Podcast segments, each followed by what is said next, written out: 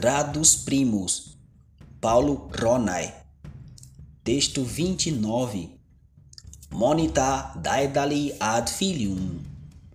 Daedalus allas sibi et filio accommodavit.